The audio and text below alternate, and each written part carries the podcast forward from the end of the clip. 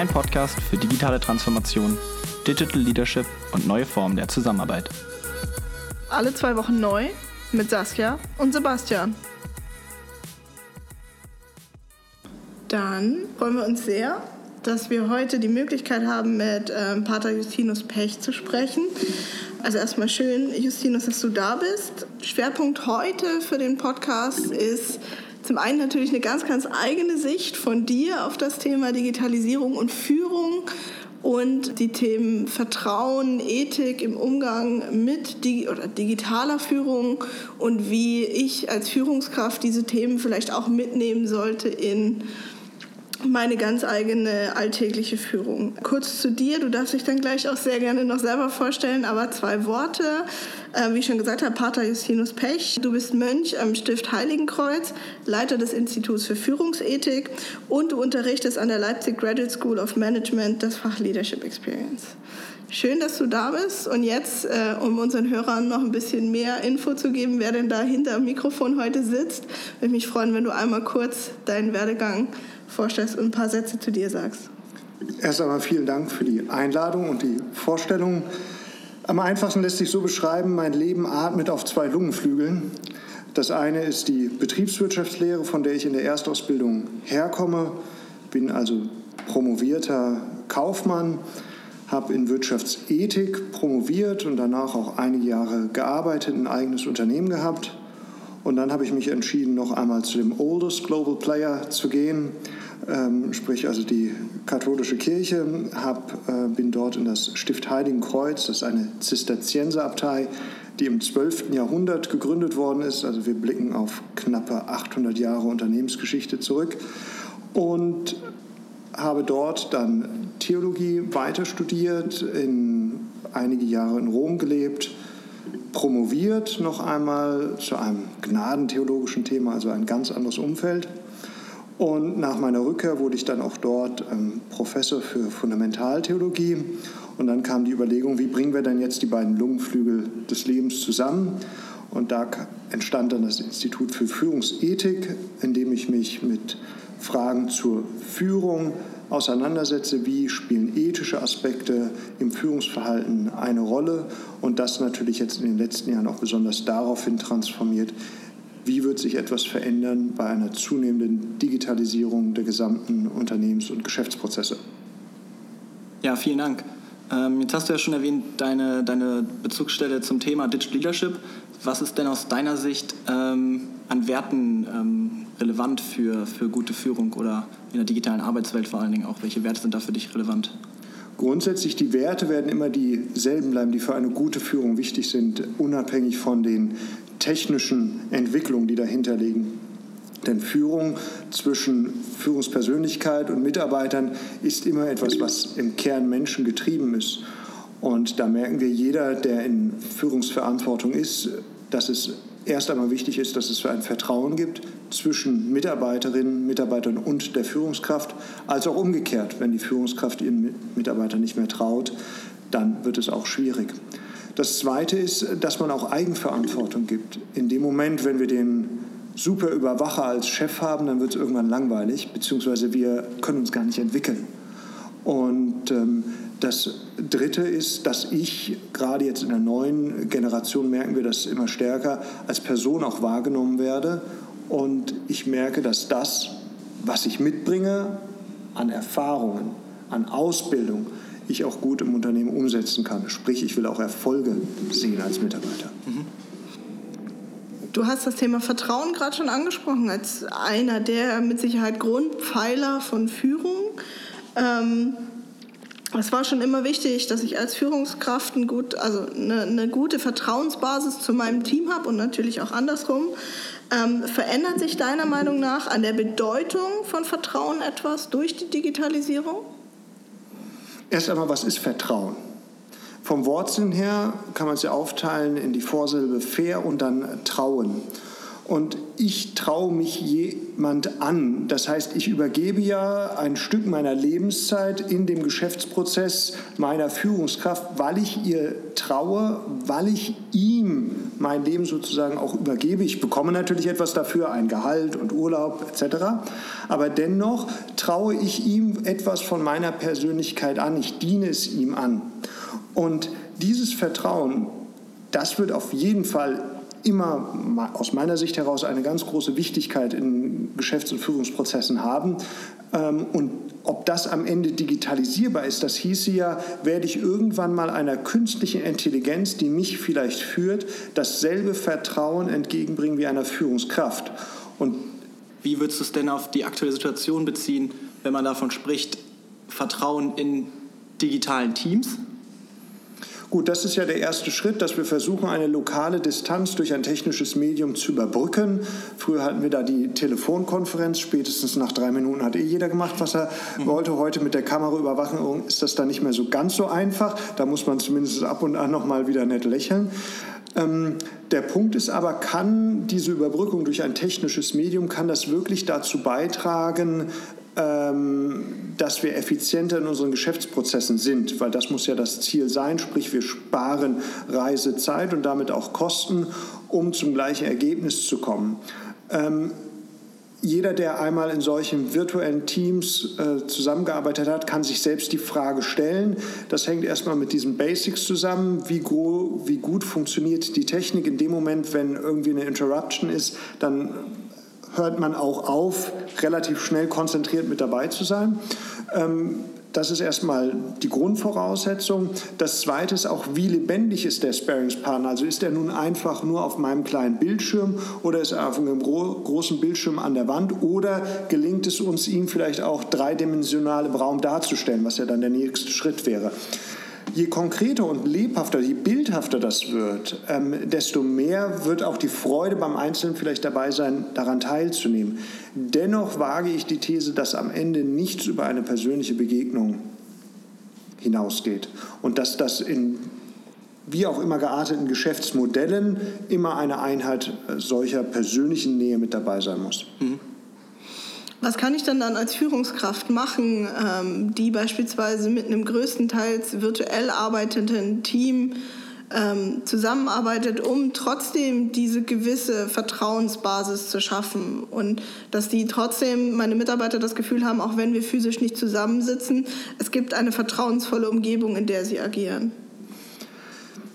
Auch da wieder Vertrauen kann ich natürlich als Führungskraft ähm, meinen Mitarbeitern auch beweisen, dass ich in sie vertraue, dass ich auch die Protokolle, die wir nach einem Teammeeting äh, festlegen, dass ich die genau einhalte, dass ich auch über ein neues Medium mit meinen Mitarbeiterinnen und Mitarbeitern in Kontakt bleibe, dass ich da also nicht sie einfach nur laufen lasse und alle Vierteljahre mich irgendwie melde oder dann oder nur dann, wenn es Schwierigkeiten gibt. Dann wird auch vielleicht ein Punkt sein, das, was wir auch bisher in der Management-Weiterbildung genutzt haben, dass wir bestimmte Team-Meetings als Events veranstaltet haben, dort also aus den verschiedenen Unternehmensteile Leute auch an einen Ort zusammengebracht haben und dort etwas dazu beige, ähm, beigetragen haben, dass die einzelnen Manager sich neu finden und auch wirklich den anderen mal persönlich erleben. Das können bestimmte Ausnahmesituationen wie irgendwie Rafting sein oder eine schöne Wandertour, wo man also wirklich merkt, ich brauche auch den anderen und ich erfahre von dem anderen etwas mehr als nur die geschäftliche Ebene. Und wenn es einem gelingt, als Führungskraft dort einen guten Mix zu finden zwischen einer persönlichen Nähe, am Teambuilding-Prozess und auf der anderen Seite dann eben auch der nötigen Distanz, um die geschäftlichen Prozesse in unterschiedlichen Orten voranzubringen, dann kann daraus sicherlich etwas sehr Produktives entstehen. Gibt es Tools deiner Meinung nach, die unterstützen, dass ich trotzdem Nähe wahren kann? Natürlich, ich glaube, wir sind uns einig, dass ähm, persönlich am besten noch gemeinsame Erlebnisse ähm, das Nonplusultra wären, um, um eine gewisse Vertrauensbasis aufzubauen.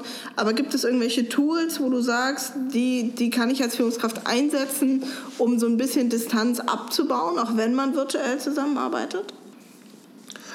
Da glaube ich am Ende alles, was dazu beiträgt, dass ich dem anderen Partner im Unternehmen, dass ich dem ein Vertrauen entgegenbringe, dass ich dem trauen kann. Alles, was dazu beiträgt, ist diesem erfolgreichen Projekt dann auch am Ende dienlich. Aber das erfordert natürlich von der Führungskraft noch mal mehr an einem Fingerspitzengefühl oder Tested Knowledge, als das vielleicht bisher der Fall ist. Denn ich muss ja nicht nur über das Maß der eigenen Selbstreflexion verfügen und mich auch immer wieder einordnen können, also weg von diesem Narzissmus, der mich vielleicht natürlicherweise in meinem Karriereweg begleitet, sondern ich muss darüber hinaus auch noch in der Lage sein, gerade wenn es dann grenzüberschreitend ist, die unterschiedlichen Kulturen und Verhaltensweisen gerade bei virtuellen Meetings integrieren zu können. Jetzt gibt es ja noch weitere Trends, die im Zeichen der Digitalisierung auch vor allen Dingen auf Führungskräfte, ich sag mal, fast schon einprasseln. Sprechen wir zum Beispiel von Künstlicher Intelligenz, die du vorhin auch schon angesprochen hattest, oder ähm, dem Thema Big Data. Inwieweit siehst du denn Führungskräfte vor allen Dingen auch in der Verantwortung, den ethischen Bereich, sage ich mal, sich anzuschauen, Betrachtung dieser neuen digitalen Technologien? Da stehen wir, glaube ich, als Unternehmen vor ganz großen Herausforderungen. Denn auf der einen Seite, wie auch im persönlichen Nutzen, ist ein Smartphone eine total tolle und intelligente Sache. Ähm, ich kann mich immer und überall über Google Maps merke ich, wo ich bin. Aber jeder, der über das Internet bestellt und bestimmte große Unternehmen vielleicht auch nutzt, merkt es ja direkt in der ihm persönlich angebotenen Werbung, wie sich vielleicht auch sein Blickfeld für bestimmte Produkte dann verengt. Und wenn wir das auf das Unternehmen übertragen, auch da ist es natürlich toll, wenn ich vielleicht einen bisher noch einen Key an meinem Schlüsselbund habe, mit dem ich durch die Türen komme, mit dem ich mich automatisch einloggen kann. Natürlich kann es dann sogar auch noch smarter sein, wenn ich diesen Key nicht mehr irgendwo mit mir rumtrage, sondern irgendwie zwischen Zeigefinger und Mittelfinger an einer Stelle, wo es überhaupt nicht wehtut, ein ganz kleines Reiskorn unter der Haut integriert bekomme und damit durch alle Türen komme. Ich brauch, muss mir nicht mehr die ganz vielen Passwörter merken, die ich ja sonst auch immer irgendwo in meinem Portefeuille aufgeschrieben auf einem Zettel äh, mit mir rumtrage, sondern ich bin so direkt eingeloggt. Nur der negative Punkt ist natürlich, dass ich überall getrackt werden kann, wie beim meinem Smartphone auch. Vielleicht ist es schön zu wissen, oh, wenn die Kinder um sechs nicht zu Hause sind, kann ich mal gucken, wo sind die denn gerade. Auf der anderen Seite fragen wir uns doch einmal selbst, hätten wir das immer so toll gefunden, ob um 19 Uhr, dann, wenn wir zu spät waren, unsere Eltern immer hätten gucken können, wo ist er denn wieder und hinter welchem Schulgebäude steht er jetzt und raucht gerade seine zweite Zigarette. Also das gilt natürlich für Unternehmen auch. Mhm. Und da müssen wir schon aufpassen. Wir haben in Deutschland äh, zu Recht sehr starke Persönlichkeitsrechte und auch im Unternehmen müssen wir aufpassen, dass diese nicht verletzt werden. Wir merken aber, dass hier, wenn wir den weltweiten äh, Zusammenhang in den Blick nehmen, dass hier einige Rechte sicherlich nicht so geachtet werden, wie das bei uns in der Bundesrepublik der Fall ist. Was sind denn dann deiner Meinung nach so Spielregeln für den Umgang mit künstlicher Intelligenz und Big Data in einem Unternehmen? Spielregeln heißt ja, dass ich eigentlich das Spielfeld, das Spielbrett schon kenne. Ähm, die Spielregeln zum Monopoly ergeben nur dann Sinn, wenn ich vor mir sehe, wo ist die Schlossstraße und die Schillerallee. Und der Punkt ist, dass wir in unseren Unternehmen, zumindest wenn ich die deutschen Großunternehmen, das, was man der Wirtschaftspresse entnehmen kann, sehe, ich glaube nicht, dass die meisten sich über, dem, über das Spielbrett wirklich schon im Klaren sind, wohin die Reise geht. Und von daher ist es natürlich auch schwierig, bestimmte Verhaltensregeln zu entwickeln. Mir scheint es eher so, dass bisher zumindest die großen, typischen deutschen Unternehmen, die man mit der deutschen Wirtschaftswunder auch verbunden hat. Ich bin mir nicht sicher, ob die schon wirklich eine Strategie für ihre gesamten Geschäftsprozesse haben, wie sie Digitalisierung in ihr Unternehmensmodell integrieren können. Und von daher bin ich mir auch nicht sicher, wenn Sie dieses Spielbrett noch nicht kennen, ob Sie überhaupt Spielregeln dafür entwickeln können. Wobei, wenn es dann zu einem Try and Error, sage ich mal, nach eigenem Gusto kommt, ja auch schnell relativ ähm, sensibel und gefährlich werden kann, sage ich mal. Sicherlich, gerade wenn wir sehen, dass vielleicht ein Geschäftsmodell einer von deutschen Großbanken, dass das ja massiv von verschiedenen Seiten unter Druck gerät und dass bestimmte Suchmaschinen oder Internetanbieter von ähm, einer breiten Produktrange ihre Kunden wesentlich besser kennen, als das oftmals eine Großbank von ihren Bankkunden her weiß. Und das bietet natürlich ein, äh, auf der einen Seite für diese in Anführungszeichen neuen Unternehmen ein großes Potenzial, dass sie am Ende sich auch überlegen können, ich habe den Kundenstamm und dem kann ich ja jetzt auch noch mit bestimmten Krediten versorgen. Ähm, auf der anderen Seite kann natürlich dann ein großes deutsches Bankhaus fragt sich ja schon, wie sollen wir überhaupt noch darauf reagieren und welche Strategien sollen wir da anlegen. Und die Unternehmen müssen sich fragen, auf der einen Seite, ähm, wenn ich diese, über diese Daten verfüge, wie gehe ich auch mit diesen Daten um?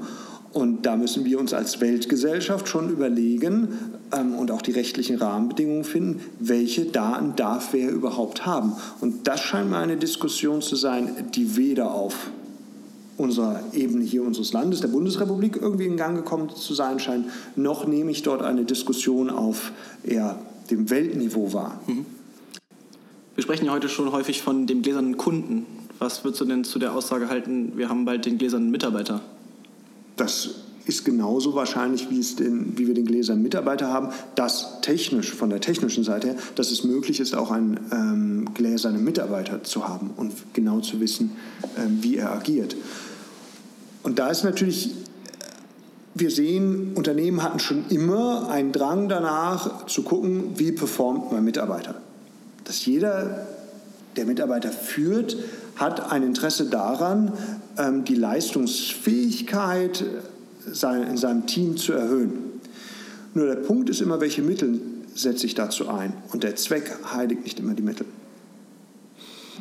Leistungsfähigkeit ist vielleicht ein ganz, ganz schönes Stichwort zum Thema mobile Arbeit. Mobiles Arbeiten ähm, ist in aller Munde und viele Führungskräfte sagen, naja, mobile Arbeit ist quasi wie Urlaub. Wenn der zu Hause ist, dann sehe ich ja nicht, was der macht.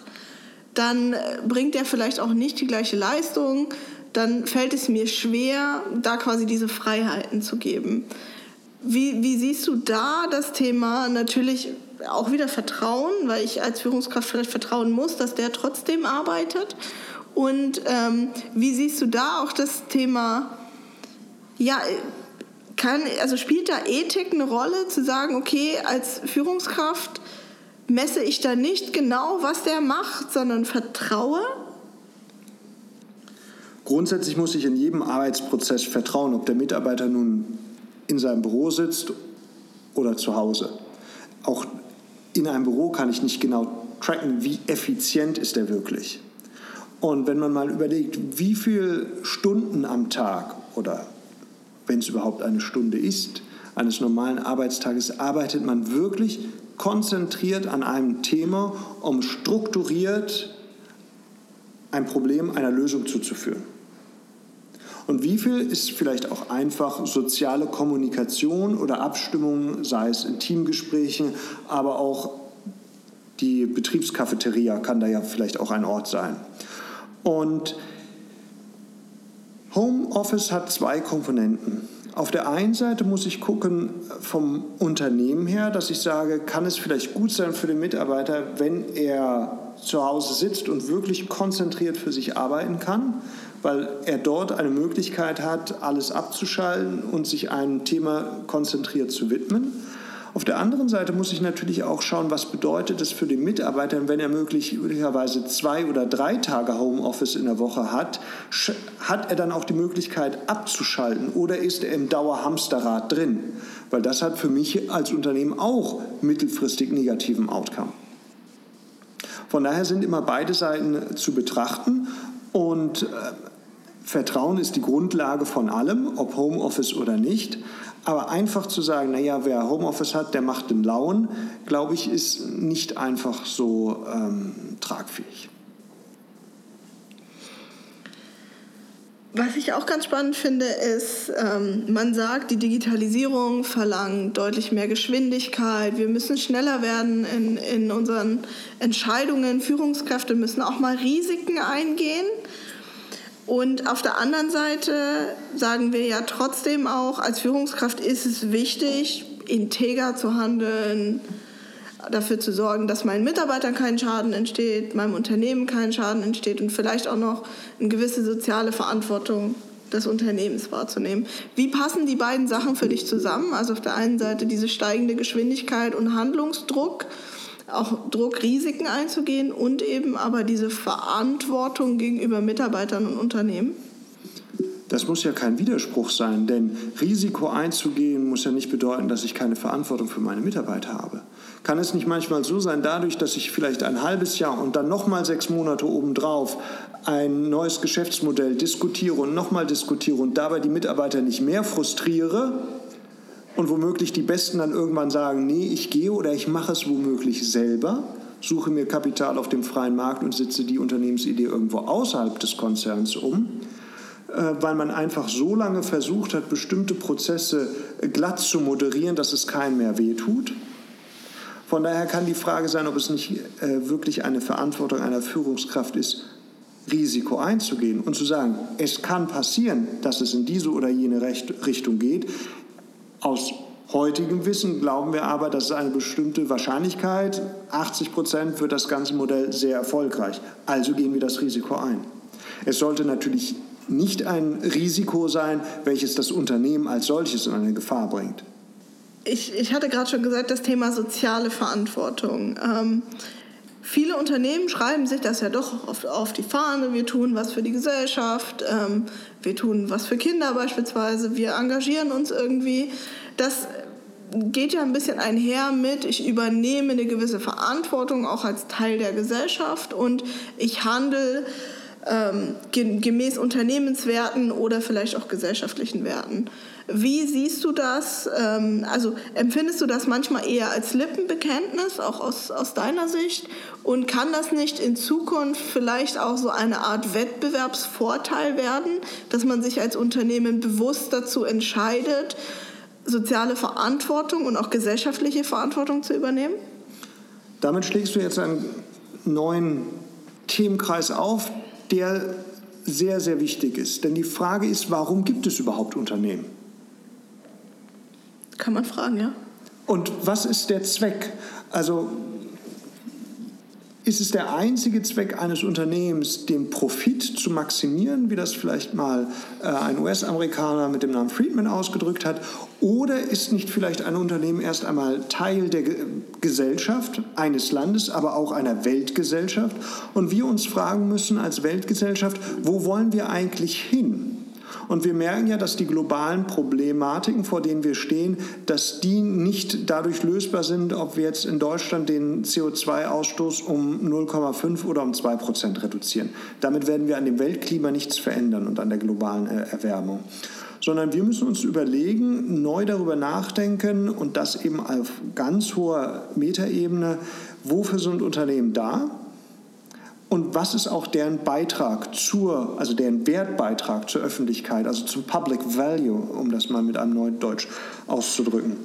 Und da ist meine, und von meiner Unternehmenstheorie her haben die Unternehmen selbstverständlich einen Beitrag zu leisten für die Gesellschaft. Und das darf eben nicht nur ein Lippenbekenntnis sein, sondern ich weiß, und das merken auch die ein oder anderen Unternehmen jetzt auch bei zunehmend knapper werdenden ähm, Arbeitskräften, dass man hier sich auch als Unternehmen anders aufstellen muss und um Arbeitskräfte auch in Anführungszeichen budeln muss, wo es vielleicht mir gelingt, äh, Mitarbeiterinnen und Mitarbeiter an mein Unternehmen zu binden, auch längerfristig an mein Unternehmen zu binden, weil derjenige, der für mich arbeitet, weiß, dass das Ziel, auf das wir hinarbeiten, ein sehr gutes ist und einen hohen Wertbeitrag für die Gesellschaft hat. Denn in dem Moment, wo Mitarbeiter ja merken, dass das eigentliche Ziel, wofür dieses Unternehmen steht, dass das nicht erfüllt wird und das nicht mit ihrer eigenen Wertematrix übereinstimmt, dann ist ja auch deren Engagement nicht mehr hoch, sondern das wird dann eher nur von 9 to 5 irgendwann laufen. Sprich, Werte werden auch Motivationsfaktor. Auf jeden Fall. Mitarbeiter. Warum sollte ich mich denn ähm, einen Teil meines Lebens ähm, für ein Unternehmen hingeben, von dessen Werte ich nicht überzeugt bin.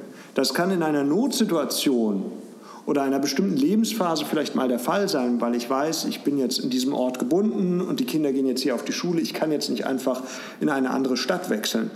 Aber ähm, bei der derzeitigen wirtschaftlichen Lage, die wir in Mitteleuropa und besonders in der Bundesrepublik haben, äh, bietet sich ja schon die Möglichkeit für äh, Mitarbeiter, egal auf welcher Unternehmensebene ich tätig bin, auch einen Job in einer anderen Stadt zu finden und zu sagen, okay, dann gehe ich zu einem anderen Unternehmen, was eher meinem Wertekanon entspricht. Was kann ich denn als Führungskraft tun? Also ich meine, Unternehmenswerte sind ja immer das eine. Ähm, darauf habe ich als Führungskraft, könnte man meinen, ja keinen Einfluss. Zum einen würdest du dem zustimmen und zum anderen, was kann ich vielleicht als Führungskraft machen, um auf Teamebene das so runterzubrechen, dass meine Mitarbeiter eben genau diesen Motivationsfaktor haben und überzeugt sind, dass die Werte, für die man als Team steht, ähm, die richtigen sind? Ich glaube schon, dass man, egal auf welcher Unternehmenshierarchie man arbeitet, äh, einen großen Einfluss auf die Werte des Unternehmens hat. Ich muss natürlich sagen, wenn ich für ein Unternehmen arbeite, mit dessen Werte ich über nicht übereinstimme, dann habe ich einen Grundfehler gemacht, als ich den Arbeitsvertrag unterschrieben habe. Aber Werte, die auf einem Papier stehen oder wenn man zum Unternehmen reinkommt, die große der Wertekanon so ja. am Haupteingang, das ist das eine. Wenn ich diese nicht jeden Tag für mich aufs Neue lebe und in meinen Führungsstil integriere, dann hat das Ganze keinen Sinn. Das heißt, es muss auch das Ziel von der Unternehmensleitung sein, in ihrem eigenen Verhalten immer wieder diesen Wertekanon zu leben und das auch bei den unteren Hierarchieebenen einzufordern. Problematisch wird es immer bei den Konsequenzen. Das ist aber es ist schon ein spannendes Thema, weil wir in vielen Unternehmen sehen wir ja, dass eben genau was du gesagt hast. Ne? Am Eingang stehen schöne Werte, aber es wird nicht gelebt. Das heißt, ganz oft haben wir eben diesen Disconnect zwischen dem, was da an der Wand steht und was gelebt wird. Wie kann ich denn als Führungskraft, wenn ich das merke, intervenieren oder ist es dann die Aufgabe des Unternehmens, also weil es wird ja niemand sagen, jetzt haben wir 20.000 Euro in ein neues Werteset investiert, jetzt hängen sie unten an der Wand. Wir merken aber, es läuft nicht, also wir leben sie nicht, dann machen wir sie neu. Also das macht man ja nicht. Wie kann ich da als Führungskraft vielleicht einwirken, um meine Mitarbeiter trotzdem nicht zu demotivieren? Das ist natürlich ein Punkt, der auch einen großen Zeitraum immer einnimmt, wenn ich jetzt mit Managern, also ich bin ja auch, das hatte ich vorhin nicht genannt, auch als Business Coach tätig. Und wenn sie genau solche Fragen reflektieren und ähm, wir dann wirklich auf den Punkt kommen, warum ist es zu diesem Fehlverhalten gekommen oder warum musstest du diese, meintest du vermeintliche, diese Entscheidung treffen zu müssen? Und das ist natürlich etwas, wo der Einzelne sich selbst erstmal erklären muss. Und dann kommt es zu Grundbestandteilen des Menschlichen, nämlich auch so eine Frage wie Schuld. Warum habe ich das getan? Warum habe ich in dem Meeting vielleicht nicht die Hand gehoben? Warum habe ich vielleicht über Jahre hin auch bestimmte Sachen einschleifen lassen, obwohl ich wusste, dass wir hier gegen ein Gesetz verstoßen? Ähm, dazu haben ja, wenn man diese Cum-Ex-Geschäfte zum Beispiel sieht, kann man sich natürlich fragen, ja, haben wir richtig gegen ein Gesetz verstoßen? Das scheint ja wohl nicht ganz der Fall zu sein. Aber haben wir gegen die Idee des Gesetzgebers verstoßen? Das ist auf jeden Fall der Fall. Und ich kann ja nicht Steuern zurückfordern, die ich nie bezahlt habe. Wenn das jeder machen würde, äh, werden wir direkt merken, dass das System nicht funktioniert. Und da muss man schon mal den einzelnen Entscheidungsträger fragen, Warum hast du da mitgemacht? Ging es dir also nur um deinen eigenen Bonus am Ende des Jahres? Jetzt magst du vielleicht deinen Bonus haben, aber macht der dich wirklich am Ende des Tages glücklich? Weil mit der Schuld oder dem Fehlverhalten, das klingt vielleicht nicht ganz so gravierend wie Schuld, muss man ja ein Leben lang umgehen. Zum Abschluss habe ich noch eine, eine Frage an dich. Und zwar, wenn du Führungskräften, die sich jetzt noch nicht groß mit, mit dem Thema Digital Leadership beschäftigt haben oder auch das Thema wertebasierte Führung, Tipps geben könntest, was so die Werte sind, auf die sie in Zukunft Wert legen sollten? Sei der du bist. Authentisch, das merkt jeder, ist man oder ist man nicht. Und anderen etwas vorzuspielen, ergibt keinen Sinn. Daraus ist dann zweitens eine Folge, dass Menschen dir vertrauen. Weil Menschen, die ehrlich sind, die überzeugend sind, denen vertraue ich. Und gerade in dem Umgang mit Digitalisierung muss ich natürlich auch den womöglich Schwächeren im Anführungszeichen jetzt im Unternehmen, muss ich auch vermitteln, dass ich auch weiterhin für die eine Entwicklungsperspektive im Unternehmen sehe. Und wir dürfen hier nicht zu einer Trennung kommen zwischen denen, die es schaffen und denen, die wir dann irgendwie stehen lassen. Super. Vielen lieben Dank für Fabius deine Zeit. Ja, vielen lieben Dank auch von meiner Seite. Sehr gerne, es war mir eine Freude. Ein Fun Fact zum, zum Abschluss. Ähm, Ich hatte es bei deiner Vorstellung rausgelassen, aber du bist unter anderem neben all deinen anderen Tätigkeiten auch Geschäftsführer der Monastic Dry Distillery. Vielleicht sagst du da noch mal zwei Sätze zu, wie, wie du drauf gekommen bist, dass du eines Morgens gedacht hast, Mensch, jetzt mache ich Gin und äh, wie es dazu kam. Ja, Genau, was macht ein Mönch, wenn er alleine gelangweilt in seiner Zelle sitzt und denkt, ich habe früher so gerne Gin getrunken, jetzt kriege ich aber keinen mehr. Naja, dann mach doch einen selbst. und den kann man wo bestellen? Ähm, www.monasticdrygin.de